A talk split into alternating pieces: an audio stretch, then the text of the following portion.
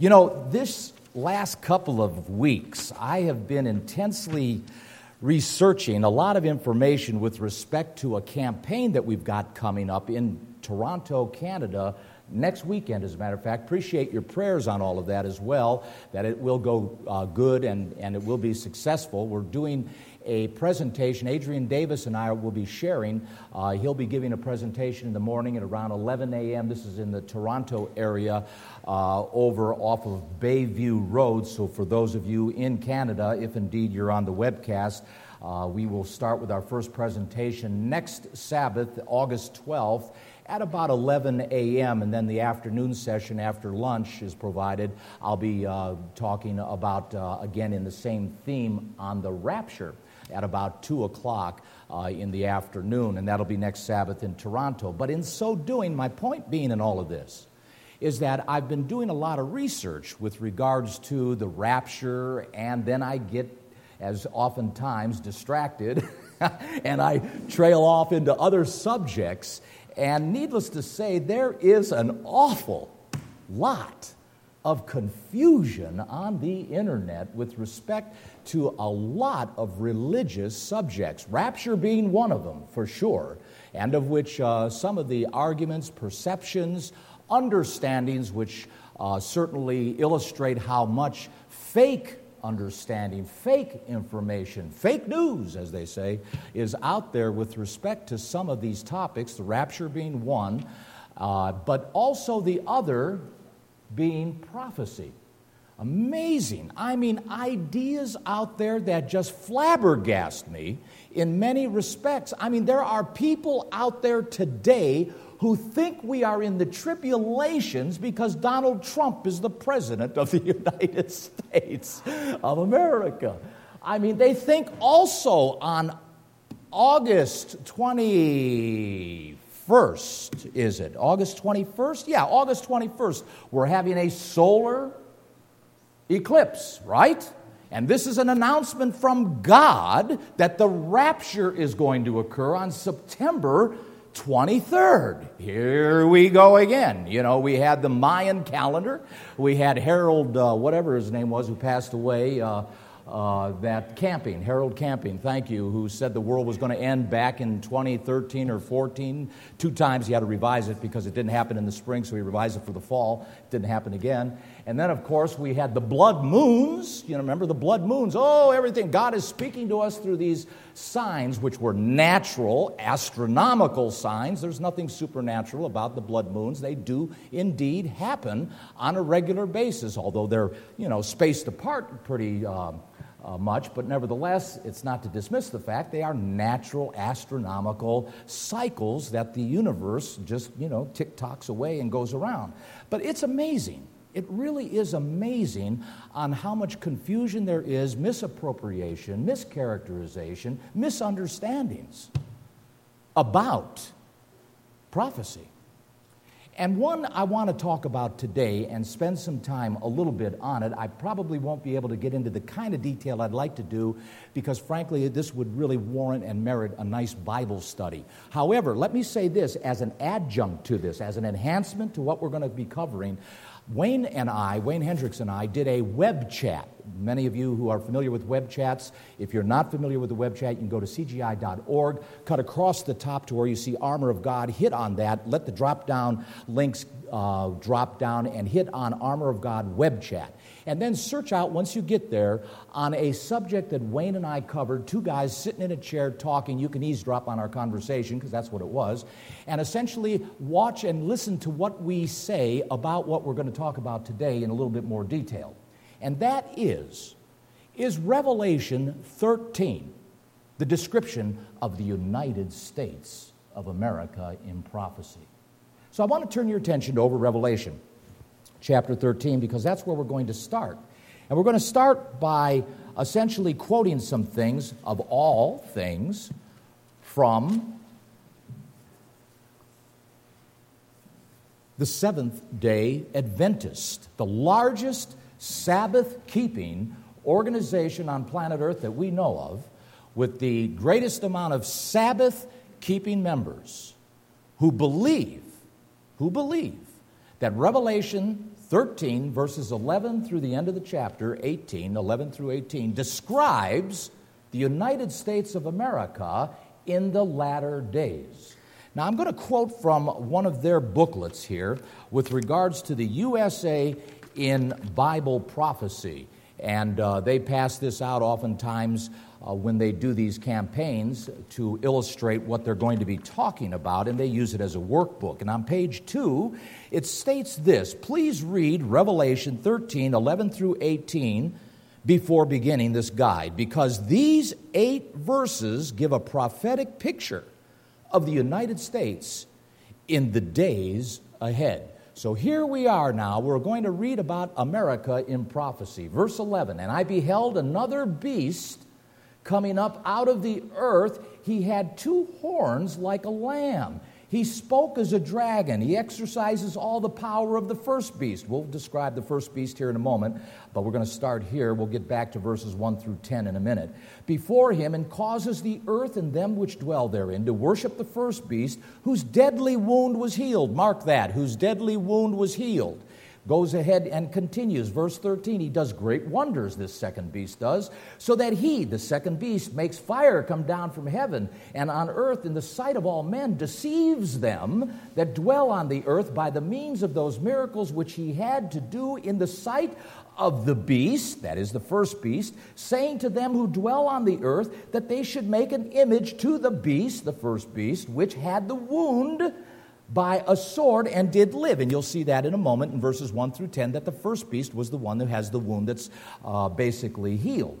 He goes on here and he says, verse 15, and had the power to give life to the image of the beast. The image of the beast should both speak and cause that as many as would not worship the image of the beast, they should be killed. Verse 16, he causes all, both small and great, rich and poor, free and bond, to receive a mark in their right hand, very symbolic of work, and in their foreheads, meaning uh, your, your passions, your thoughts, and so forth, your commitments to this thing.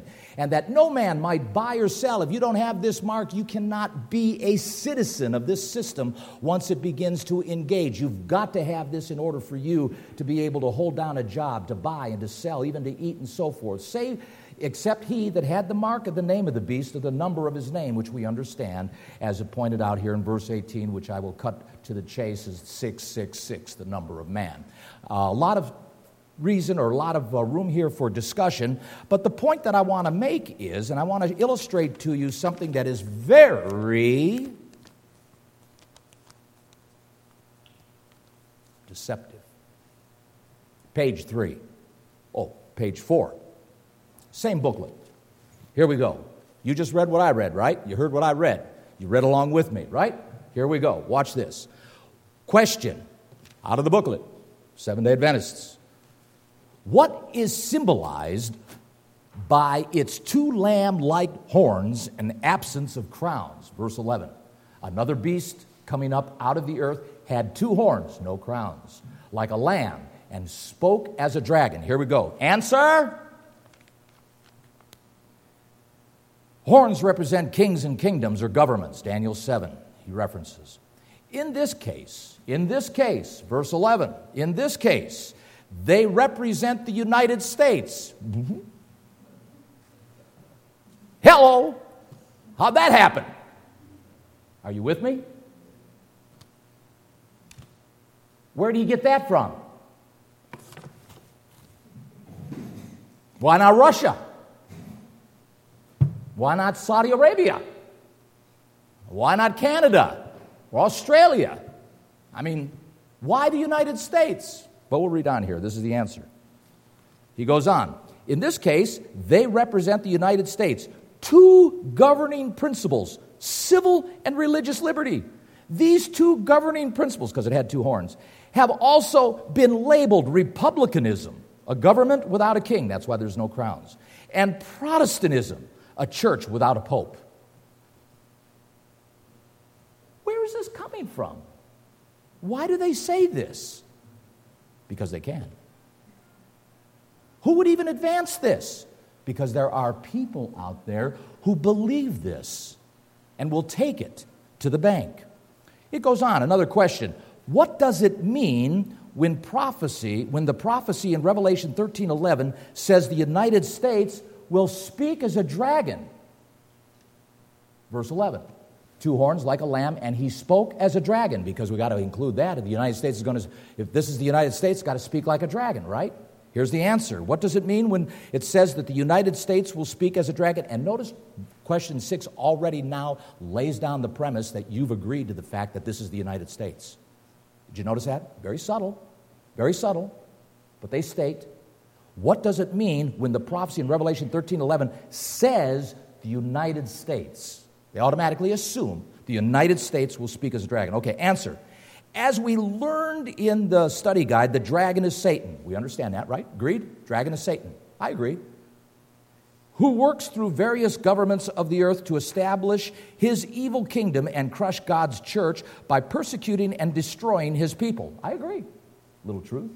I agree. That's, that's true. It's in there. That's good. I agree. Watch this now.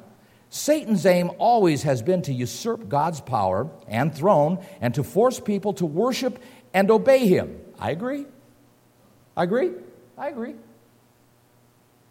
So, speaking as a dragon means that the United States, under the influence of Satan, will in the end time force people to worship contrary to their conscience or be punished.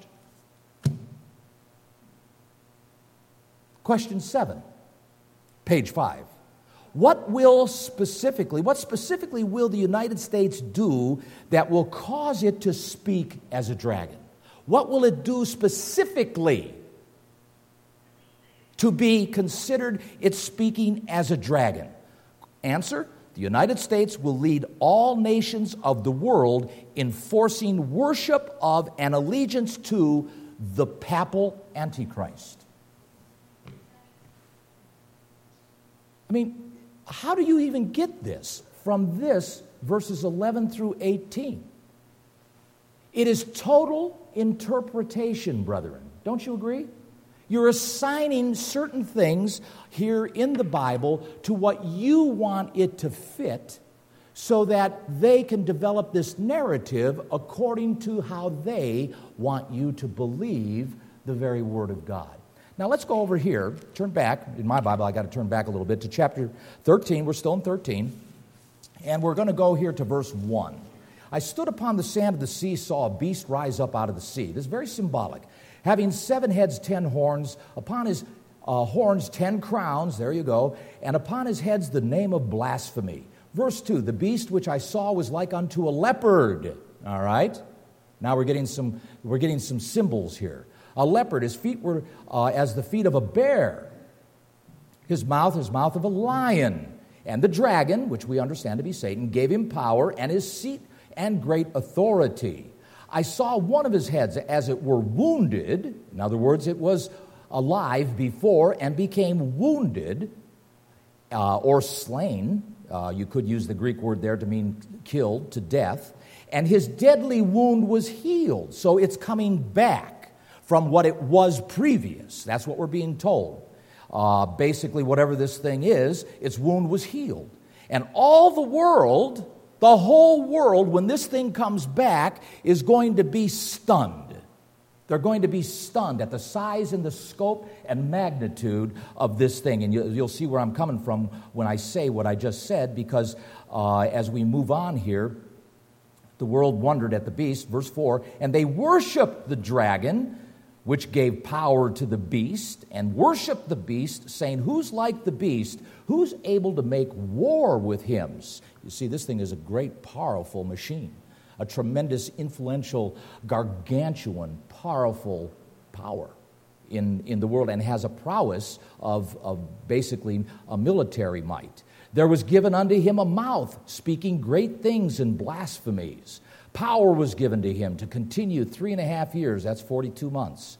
He opened his mouth in blasphemies against God to blaspheme his name and his tabernacle and them that dwell in heaven. It was given unto him to make war with God's church, to make war with the saints, and overcome them, meaning he gets advantage on them. He beats them up. He has his way with the saints. Goes on.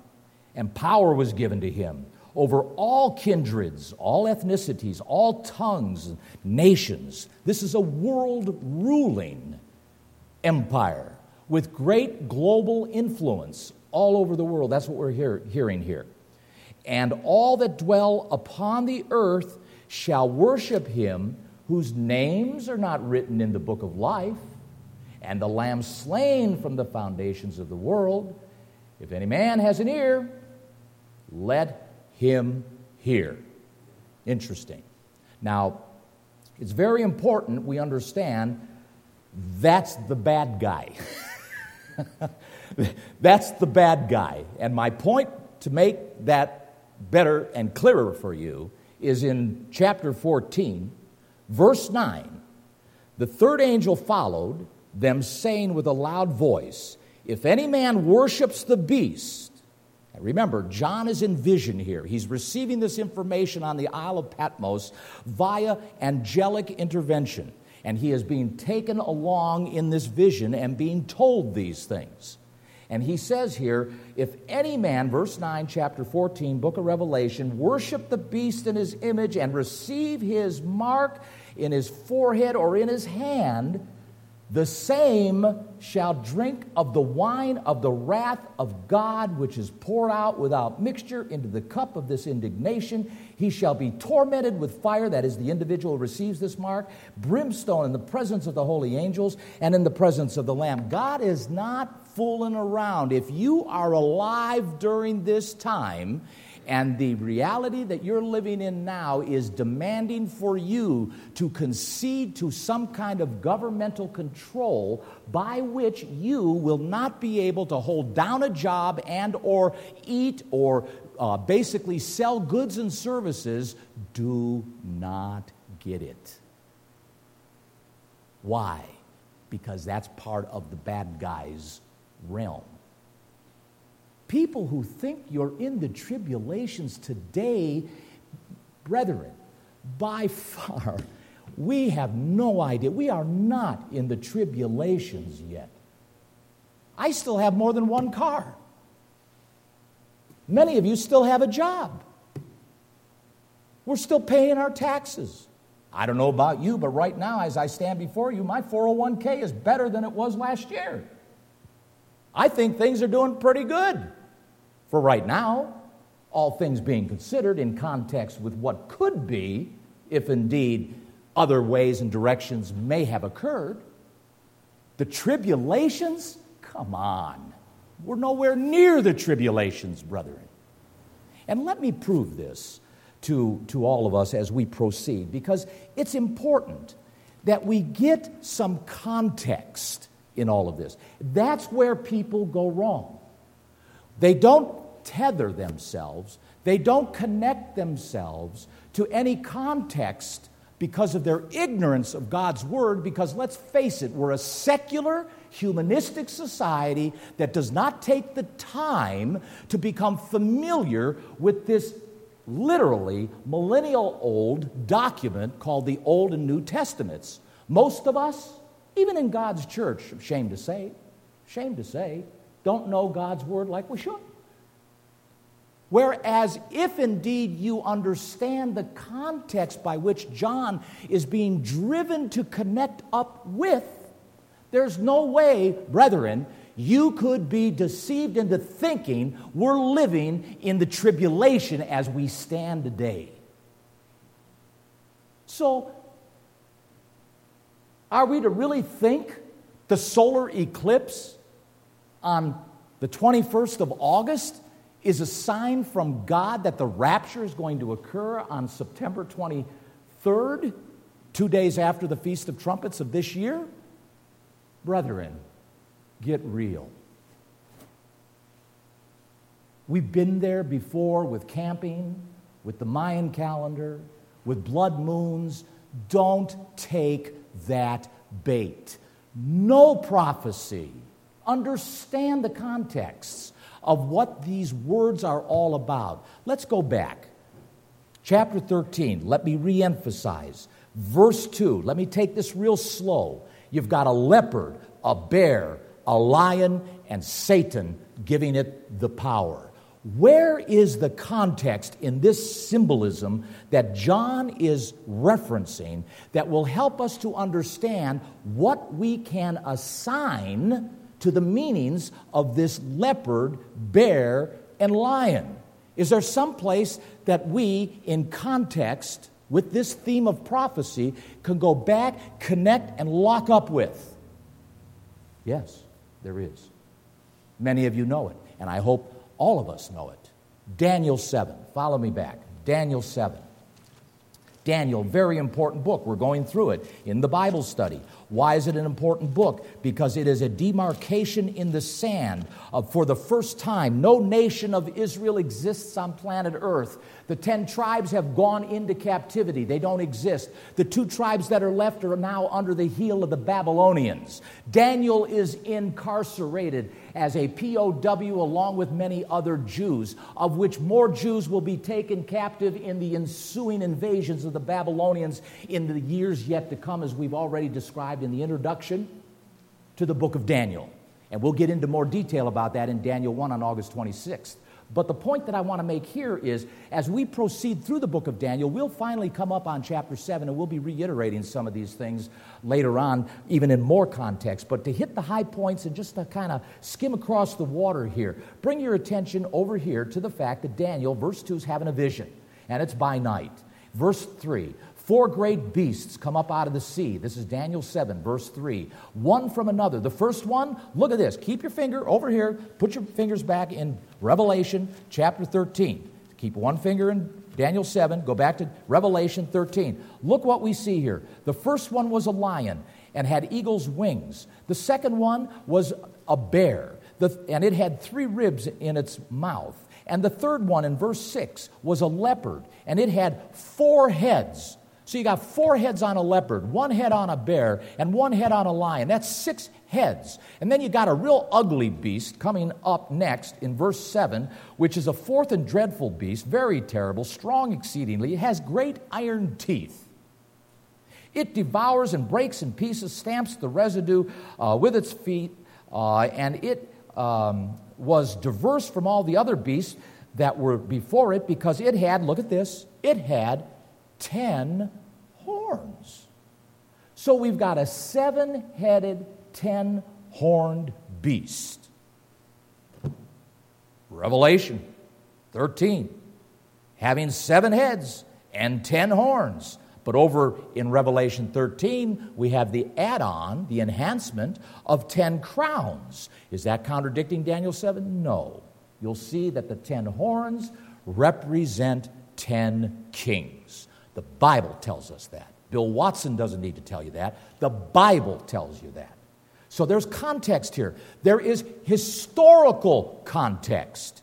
And we understand, I won't uh, really uh, connect this up with Daniel 2 yet and all of that, but suffice it to say, Daniel 2 in Daniel 2 with the great image, you know, of gold and silver and so forth, and the embodiment of that, and how Daniel interpreted the dream of Nebuchadnezzar, the king of Babylon, who had that dream. And Daniel portrays the clear indication that he, Nebuchadnezzar, is that head of gold. And consequently, he, Daniel says in Daniel 2, Three other empires will rise after you, Nebuchadnezzar. And he's telling Nebuchadnezzar this way back when, face to face, eyeball to eyeball, when the two of them are alive, Daniel and the king of Babylon. He's saying, Three other empires, Nebuchadnezzar, are going to follow you.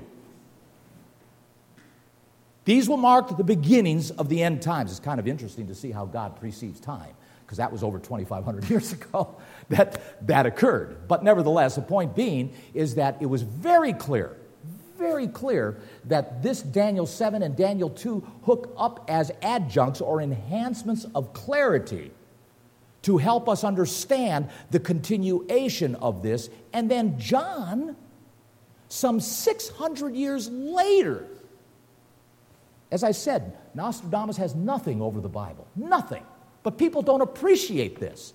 John, the apostle, in Revelation 13, when he's writing 600 years after Daniel was written, sees the same vision.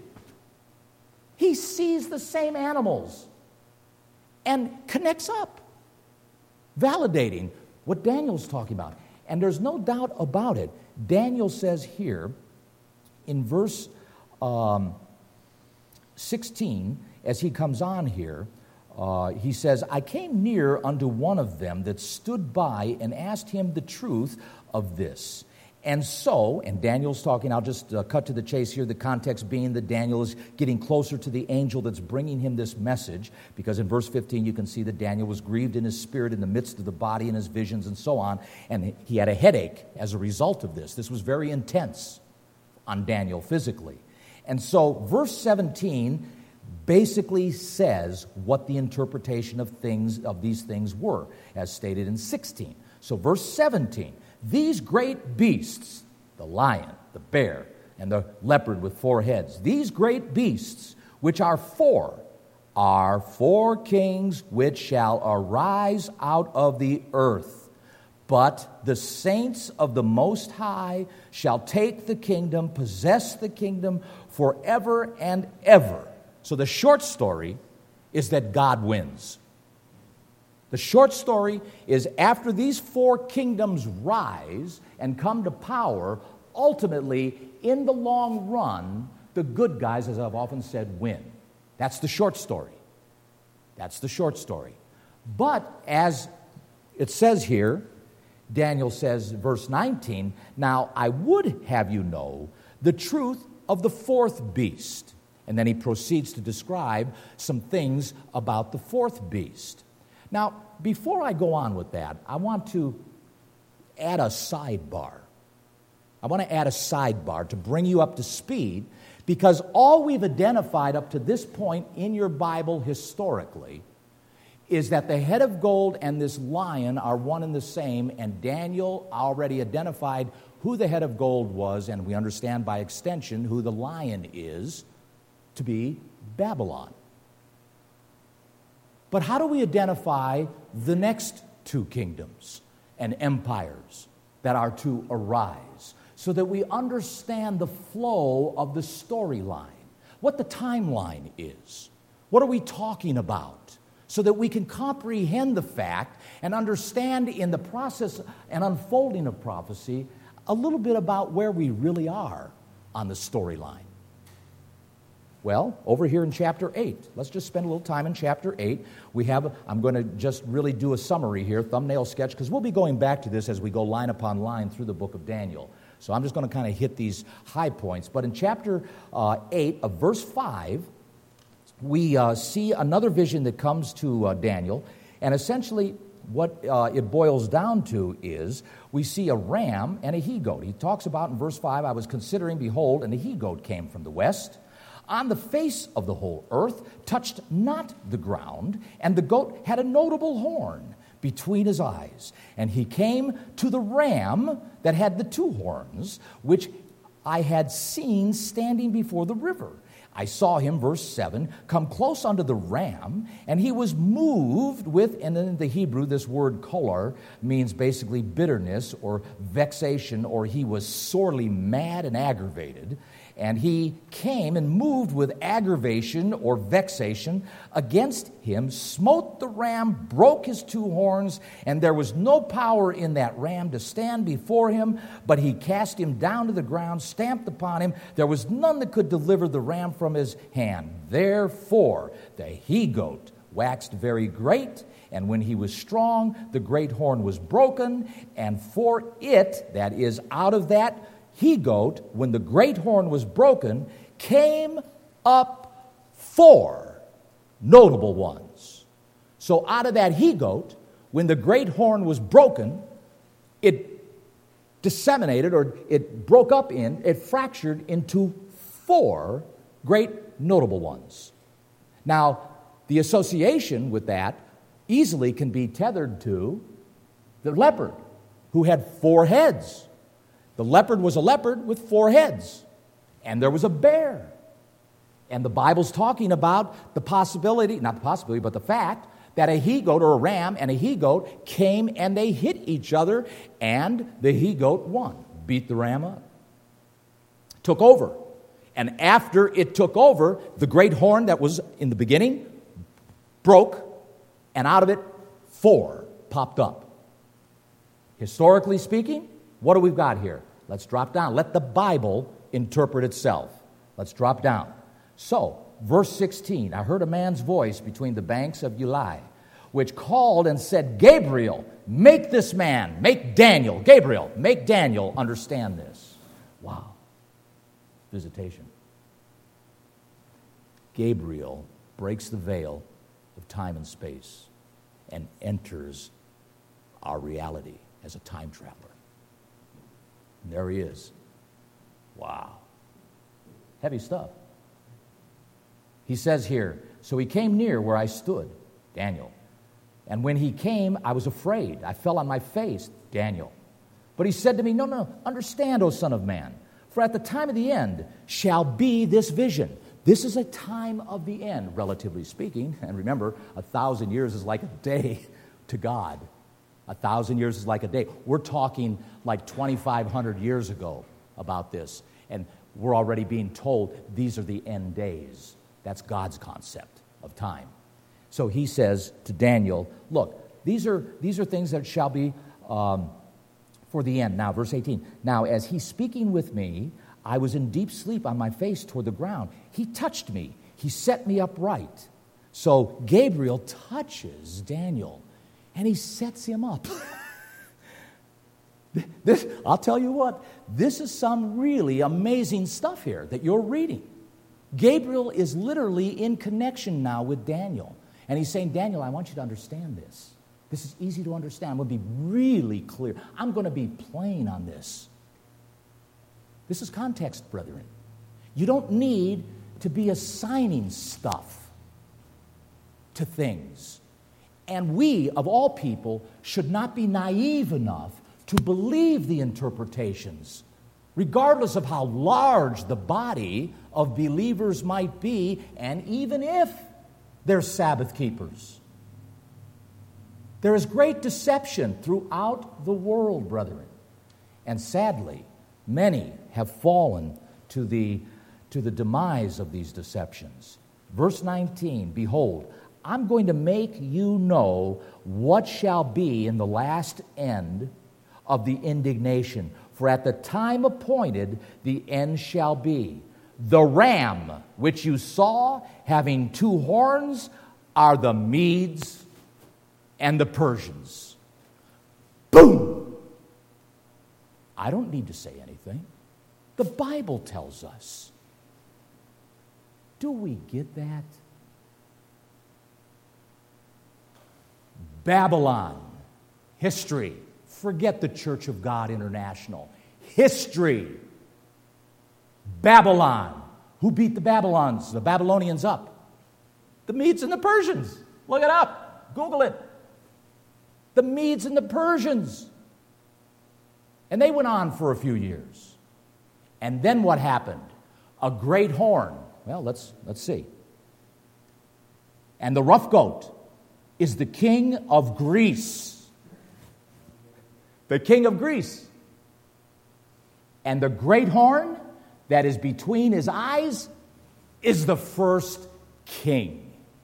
This is your Bible through the words of Gabriel explaining to Daniel who he set him up. Daniel, listen, watch my lips. Daniel. you know, he's talking to him. He's saying, look, the ram is the Medes and the Persians. That represents the two horns. And guess what? The others is the kings of Greek, Greece. And the first king was the great horn that took down the Medes and the Persians. History, forget the CGI. History. Who beat up the Medes and the Persians? Alexander the Great, the first king, who died a young death. And out of that young death, four generals popped up. Wow. This is this beats Nostradamus. Four generals popped up. Their names Seleucus, Ptolemy, Cassander, and Lysimachus, or Lysimachus. Four generals. Lysimachus and Cassander were beat up by the Seleucids, or Seleucids, however you want to pronounce it, and the Ptolemies. The Ptolemies represented the king of the south, a pattern, boom, a pattern, the king of the south. The, the Seleucids represented the king of the north, boom, a pattern, important, mark. That pattern comes back in the end times. Daniel 11, in another vision. This is good stuff. This, this is really good stuff. Once you understand the context, we don't need to make nothing up. We don't need to assign interpretations. It's all there by and from the words of angelic beings who visited Daniel the prophet and who visited John the apostle, and then validating and confirming the words by 600 years apart. 600 years apart. Your Bible is speaking out to you. One of the best proofs of your Bible is fulfilled prophecy. I stand here before you, brethren, to submit to you that before the Medes and the Persians rose to power, before the Greeks rose to power and the four generals followed suit after Alexander the Great, and before the fourth kingdom, I'll just cut to the chase, being Rome, ever existed, the Bible was already telling us this is what's going to happen. So that it, when it happens, you will know that I told you it would happen before it would happen, so that when it happens, you'll know it came from me. So here we can look back from our Monday night, or maybe Tuesday night, because I got Monday night football, Tuesday night quarterbacking, from our Tuesday night quarterbacking, and we can say, guess what? The plan is unfolding accordingly. There's not one little brick out of place. They all build this story that you're a part of, whether you like it or not, that I'm a part of it, whether we like it or not. It's a story that we're all part and parcel to. And it's unfolding right before our eyes and has been unfolding since the Garden of Eden with Adam and Eve. And so here we see four kings. And then, verse 22 now that being broken, whereas four stood up for it, four kingdoms, shall stand up out of the nation, but not in his power. Verse 23, just like in a dream, it time travels. It's a quantum leap forward to the end time beast. And in the latter time of their kingdom, the latter time of this Greco Macedonian Babylonian resurrection, because that's what we're reading.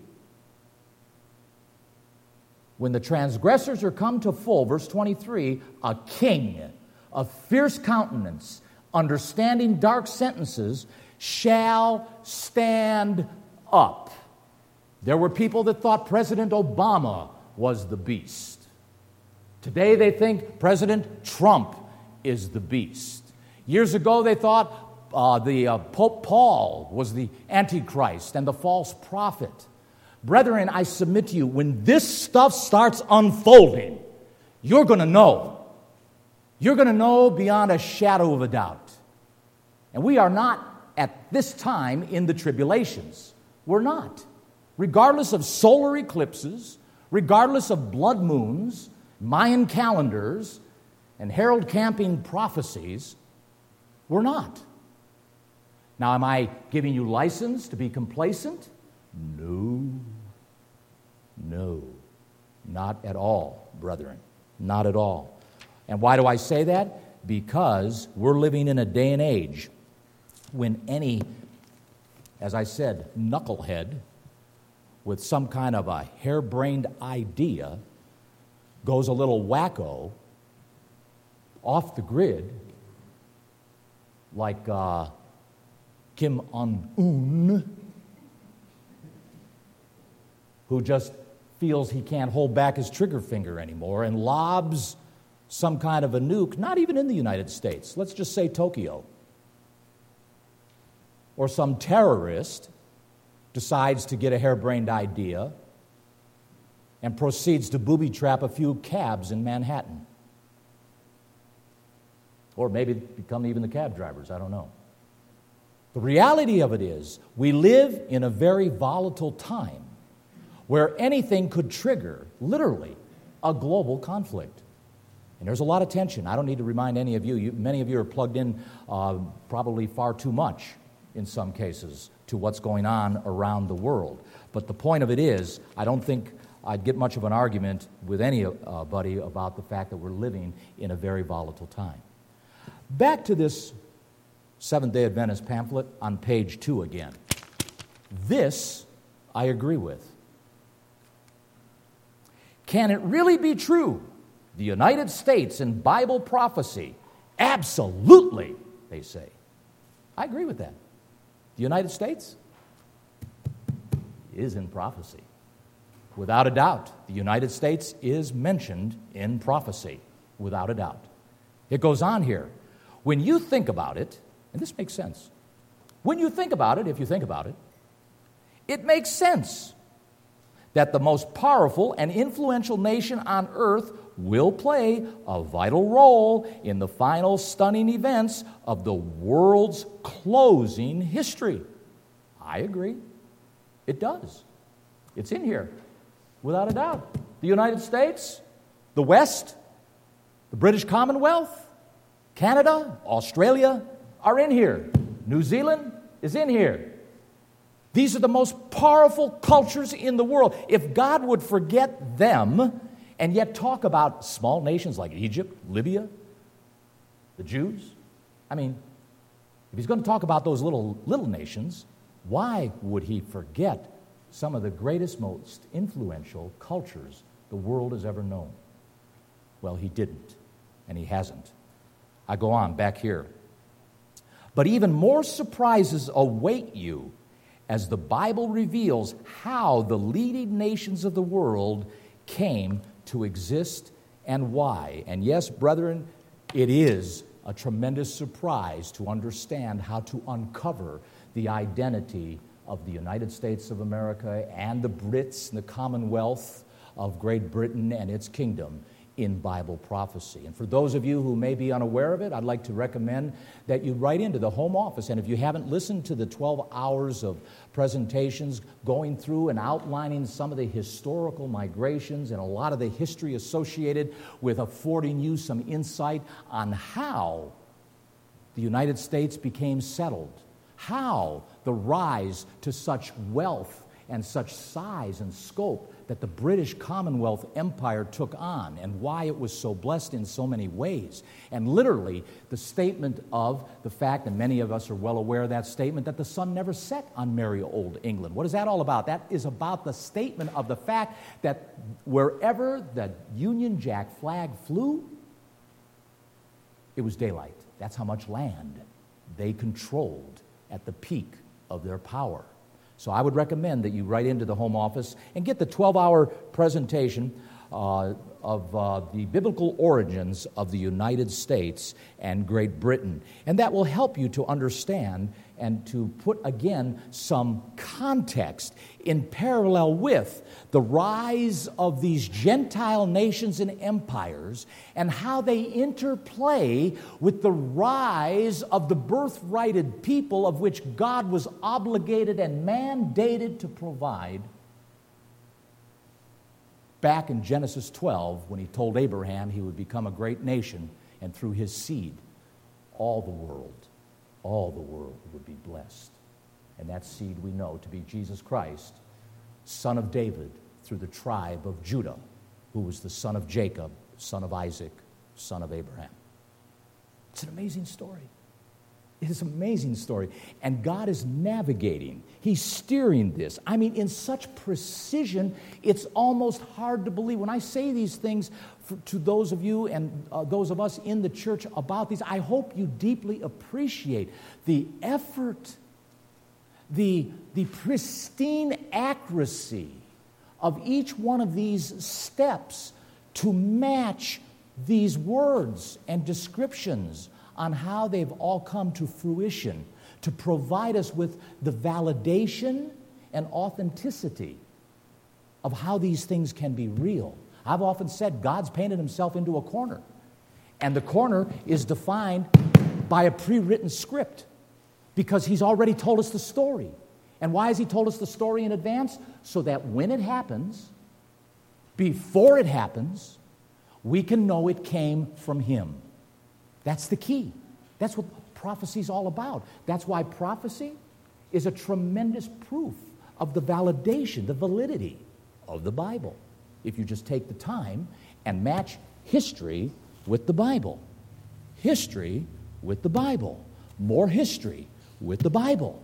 And see what the Bible has to say, and then view history and compare the two. And you will find in every case, the Bible defines or underscores the historical record of mankind's legacy. It's a fact. It's a fact.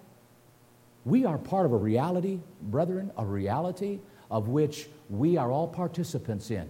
And whatever roles we're playing is by virtue of our choice, and that's why it's very important we model our lives after Jesus Christ, because that's the path in to God's kingdom. It's not Mohammed, it's not Buddha, it's not, you know, the Hindus. There's only one name. That's why Christians are hated because they view us as, exclus- as uh, exclusivists. But the fact of it is, the time is coming. You're going to read about these. I'm not going there today, but in Daniel 7, we didn't read about it. How this beast, when he rises, and we read it a little bit and touched on it a little bit in Revelation 3, 13, but when he rises and becomes ensconced in his power setting, he will have his way with Christians. As a matter of fact, where we're heading. Revelation, let's go back to the book of Revelation for a moment. And chapter 6. Revelation chapter 6. Let me say this, and I've said this before, so some of you perhaps will view me as being redundant, but let me just remind all of us, for those of you on the internet, uh, perhaps this will be somewhat new to you. There are three major wars, actually four. There's four, including Armageddon. But we're going to put Armageddon off to the side. There's actually three major wars described in the book of Revelation. Three major wars. And it's interesting to see how they unfold in the sequence of events because Revelation is a sequencing book. It's a sequencer of prophetic events that are yet to occur in the future. We're not there yet, but we're on our way. And where we're heading is to a globalist world as described in a one world order in Revelation 17. So, regardless of how excited some of us may be in this nationalist, revived nationalist movement as defined by Brexit and Donald Trump's election and all of that, don't get on your horses too high because the fact of it is, your Bible says the nationalists lose. You will become a world without borders. There is a one world order coming, and you will be marked so that you can integrate with that world order as it comes. That's what your Bible's talking about. I'd never thought I'd say these things from the lectern. 15, 20 years ago, I think I'd, I'd be saying, Watson, you've lost your mind. But the fact of it is, Revelation 17 describes 10 kings pooling their power and their assets together with a dictator to basically ravage the world. And for a while, it becomes very beneficial to the world. You can read about how beneficial in Revelation 18. Read between the lines as you read the demise of this beast uh, power. But back to what I was saying. In Revelation 6, we have the well known, famous, or infamous four horsemen. Many of you have heard that term associated with the first four seals of seven seals in Revelation. Now, don't get me wrong, I'm not dismissing the fact that the book of Revelation is laid out in three sets of seven. The book of Revelation is indeed laid out in three sets of seven. I'm just saying there are three wars, salt and peppered throughout those three sets of seven, that lead up to Armageddon. So the, these here, the seals, are seven seals, of which the seventh seal opens up into the seven trumpets. And we understand that, of which ultimately will lead to the seven vials, or as some have described them, the seven last plagues. But rolling that back, because I just want you to understand, I'm not dismissing the three sets of seven, but rolling that back, in that, there are three major wars described in your Bible. In Revelation 6, I want to bring your attention to the fact of these four, first four seals. It says here, I saw a white horse, and he that sat on him had a bow and a crown, and was given to him, and he went forth conquering and to conquer. And again, I'm not going to go there because I don't have a lot of time, but you can connect this up with Matthew 24, Mark 13, Luke 21, chapters 21, 13 of Mark, and 24, chapter of Matthew. Connect them up with the words of Jesus Christ. You could connect them up with the words of Jesus Christ and let Jesus interpret these. You don't need me to interpret these, but I will say this. What Jesus claims is that false prophets are going to come first. People who claim to know Jesus Christ or who may even claim they are Jesus Christ. And we've had a few wackos that have done that too, where they've actually claimed to be Jesus Christ. But most people will claim they know Jesus and attempt to try to teach you that they think they know what Jesus taught, and consequently will go forward explaining to you uh, about everything from soup to nuts about what they think Jesus taught. And I, I for the life of me, in looking at some of these uh, presentations on the internet, it is amazing. And in some cases, it's enough to make you want to pull your hair out with what they say and what they teach and, and how they think they can persuade people to believe the Bible says this, that, or the other thing when the Bible does not say that. And some of the most basic things. I mean, where does the Bible say Christmas should be observed? It doesn't. Where does the Bible say you should, you know, dye eggs and eat chocolate bunnies for Easter as it relates to the resurrection of Jesus? What does that have to do with the resurrection of Jesus? It doesn't. Is it in the Bible? No, it's not in the These are basic fundamental things, let alone some of the more intricate uh, nuances that we could go into. But those are just basic, fundamental. How did all these things change? What happened to get people to think Jesus Christ was born on December 25th and now we should celebrate that birthday of his? And by the way, instead of giving him gifts, we exchange gifts among us. In other words, I would think you should just give more money to the church. You know, it's his birthday. Give more money to the church. Don't buy yourselves gifts. All the money that you spend on each other and giving each other's gifts, ah, don't do that. Give it to the church. You know, it's his birthday, right? But the fact of it is, we don't, we don't think through things. Sadly, tradition has blinded the eyes of literally, I know it's a heady statement, millions, billions of people on this planet. And tradition's a hard thing to break. Oh, tradition is a tremendous tool to blind people from what is really true. What is really true? It takes time. Got to study. Got to look it up. Me standing up here flapping my mouth, I don't expect to change anybody's mind, be it even on the internet. I expect perhaps to be, you to be motivated to look into some of these things and convince yourself between your own ears and the quietness of your own home as you study through some of these. But in Revelation 6, we have false prophets, a white horse that looks righteous. In the second one, it's pretty clear here that um, uh, it was a, uh, red, a red horse, second seal, red horse, and it was uh, intended, this symbol was intended to take peace from the earth and that they should kill one another. And there was given to him a great sword. And of course, Jesus' words continue in the progression in Matthew 24, Mark 13, and Luke 21 of false prophets and rumors of wars and so on. The third seal is a black horse, and you've got the description of balances and measures of barley and penny. Famines and pestilence is certainly uh, very apt to be described. And then the fourth seal is what I want to focus your attention to here, brethren. Because I think we have a tendency to just simply overread this and minimize it, and we shouldn't. When he had opened the fourth seal, I heard the voice of the fourth beast. I looked, verse 8, behold, a pale horse. In his name sat on him was death and hell. That's death and hell, Hades. Doesn't mean a place where there's demons in red stocking suits running around trying to stab you with a pitchfork. No, that, that's not in the Bible either. All this means is a hole in the ground death, graves. Where there's dead bodies, you have graves. Hades, it's a Greek word. Hades, grave. So where you have dead people, you have graves. So you put the dead people in the graves. That's what it's talking about. You have dead, uh, death and hell. You have death and graves. Followed with him. Power was given unto them over the fourth part, 25% of the earth, to kill with a sword hunger, death, and the beasts of the earth. 25% of 7 billion people is like 21 times the death toll of World War II. 70 million died, if you stretch the numbers as best you can, they say 50 to 70 million, million with an M, million, died in World War II. This is like 1.75 billion.